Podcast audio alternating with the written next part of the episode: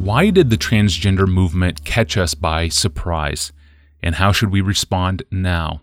That's the theme this week on the podcast. And with that goal in mind, we welcome Rob Smith to the podcast. Rob is a theologian who lectures in systematic theology and ethics at Sydney Missionary and Bible College in Australia.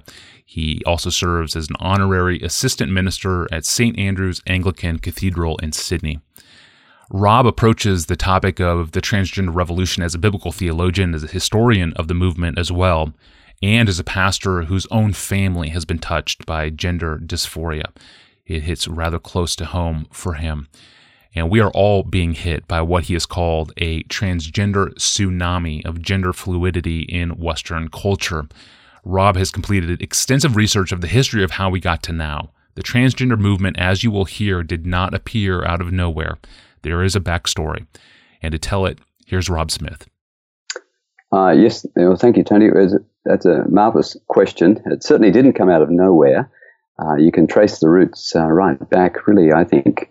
Well, you can go back to Genesis 3 if you want to, but uh, certainly in the modern period, you can go back to the Enlightenment and uh, then various developments uh, subsequent to that. But you're right to focus on the 1960s. That's certainly where a number of revolutions came together.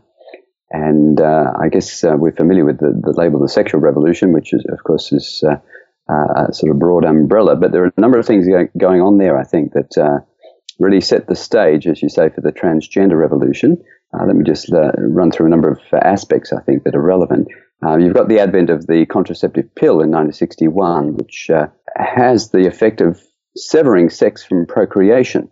And that itself then changed people's view of sex it became a leisure activity uh, and something for pleasure rather than having a, a procreative purpose embedded in it.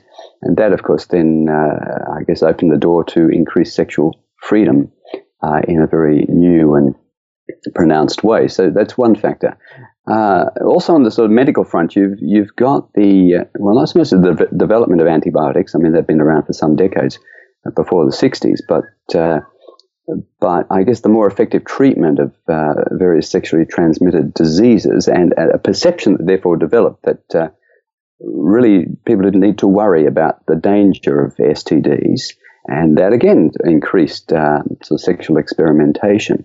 Okay, so those things are going on in the in the broader society, and I guess you could say sort of uh, pushed on by by medical development.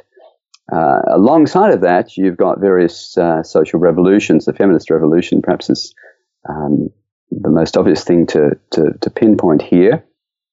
And uh, again, at the heart of that, you've got a um, well, I guess a deconstructing of the way that uh, people tended to think about sexuality and gender. You've got Simone de Beauvoir's uh, very famous statement that one is not born a woman, but one becomes a woman. Uh, that becomes very, very important for later queer theory and transgender ideology.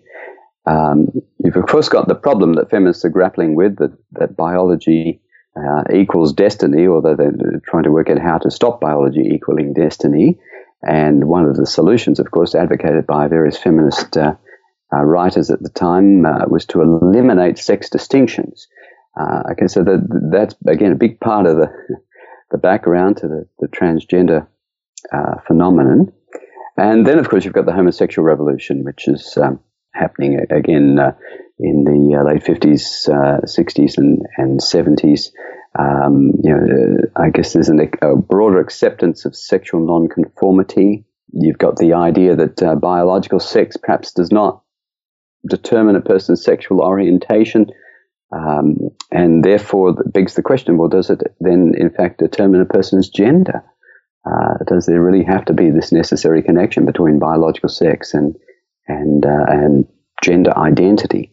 So, all of those things, I, I think, are, are, bubbling out of the sexual revolution of the 60s and uh, paving the way for the transgender revolution. Now, you asked the question, uh, why didn't we see it coming?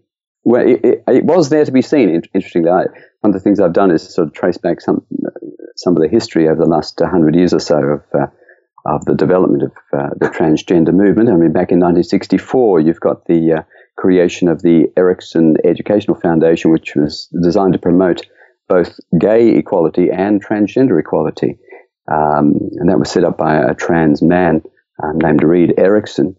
Uh, 66, you've got a, a, significant publication of a book called The Transsexual Phenomenon, uh, as well as the, um, the, the famous Compton cafeteria riots in uh, San Francisco. Um, so there are things happening there in the 60s. Uh, even 68, you've got the International Olympic Committee wrestling with well, what do we do with transsexuals who want to compete in the Olympics, and they uh, um, they had to make a determination about that. Uh, and then uh, perhaps a little known fact is that uh, in the Stonewall riots uh, in 69, there, there are transgender patrons uh, involved in that whole episode. And uh, so the, the transgender revolution, same sex revolution, have really been tied together in a variety of ways from the start.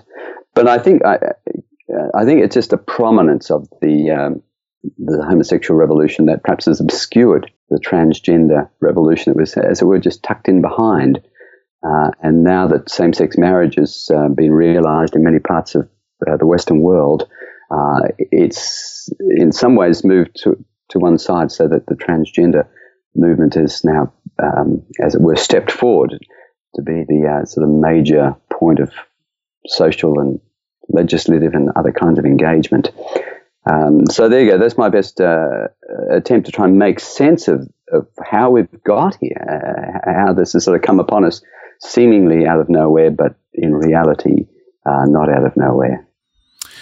No, that that's a great summary of the backstory. I wish we had time for more of the history, but I want to stay focused on the here and now uh, from here on. As as you can imagine, we get a lot of questions on transgenderism in the inbox of this podcast, and one of the most common questions, it seems, is that many Christians who are so far removed from transgender impulses themselves ask whether gender dysphoria is itself a phantom impulse, something that's merely you know, culturally engendered, or is it real? Is it tangible? And if so, how real is it?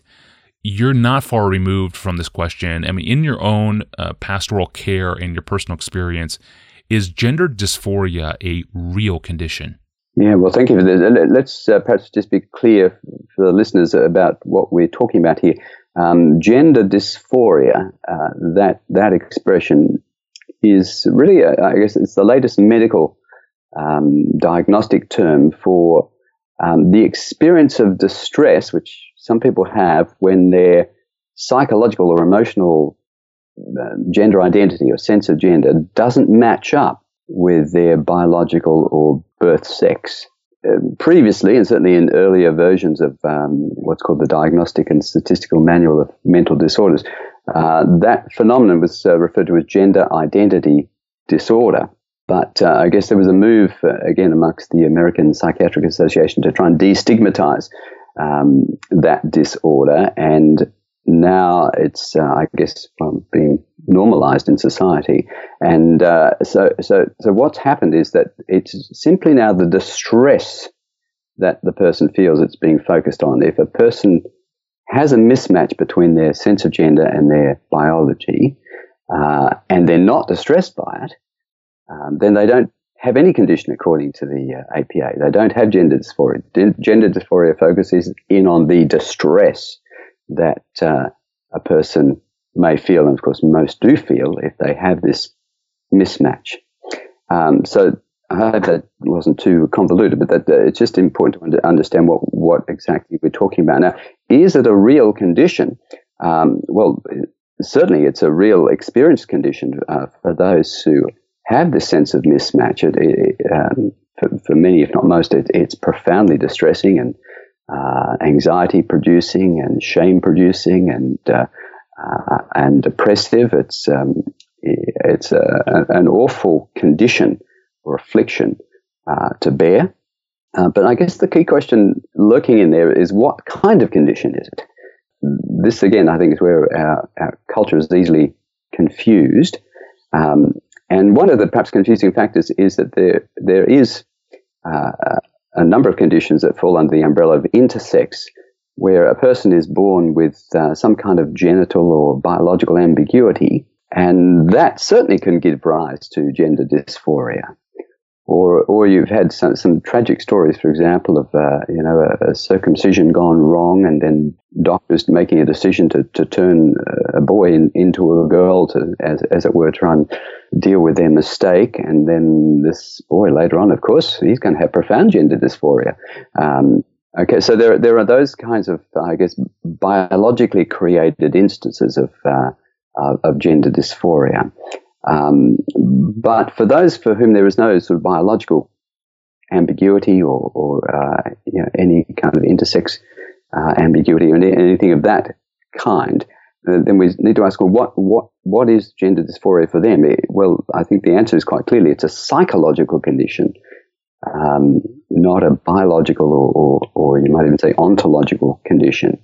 Um, the problem is in the psychology. They feel like they're in the wrong body. They're not actually in the wrong body. It's not that you've actually got a man inside a woman's body or a woman inside a man's body, but clearly the person feels as if uh, they've been perhaps given the wrong body or or, or, or what they, they feel that mismatch and, and as I said, are very distressed by it.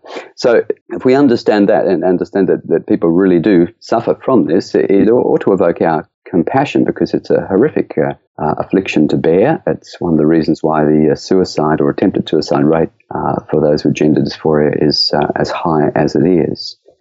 Um, so uh, I hope that sort of helps. Perhaps I know it's not a simple answer, but I hope it, it perhaps clarifies issues. It do, yeah, it does. It does. Yes. So, so is it safe to assume the biological ambiguity is the minority condition, with the psychological condition uh, being the in the majority of cases? Yes, I think that that's certainly true. I, I mean, it's enormously difficult to get accurate figures, um, but uh, I think that that is certainly uh, the case. Interesting. Thank you, Rob. We have only begun the week. Rob will be with us all week answering a number of questions, and there are many.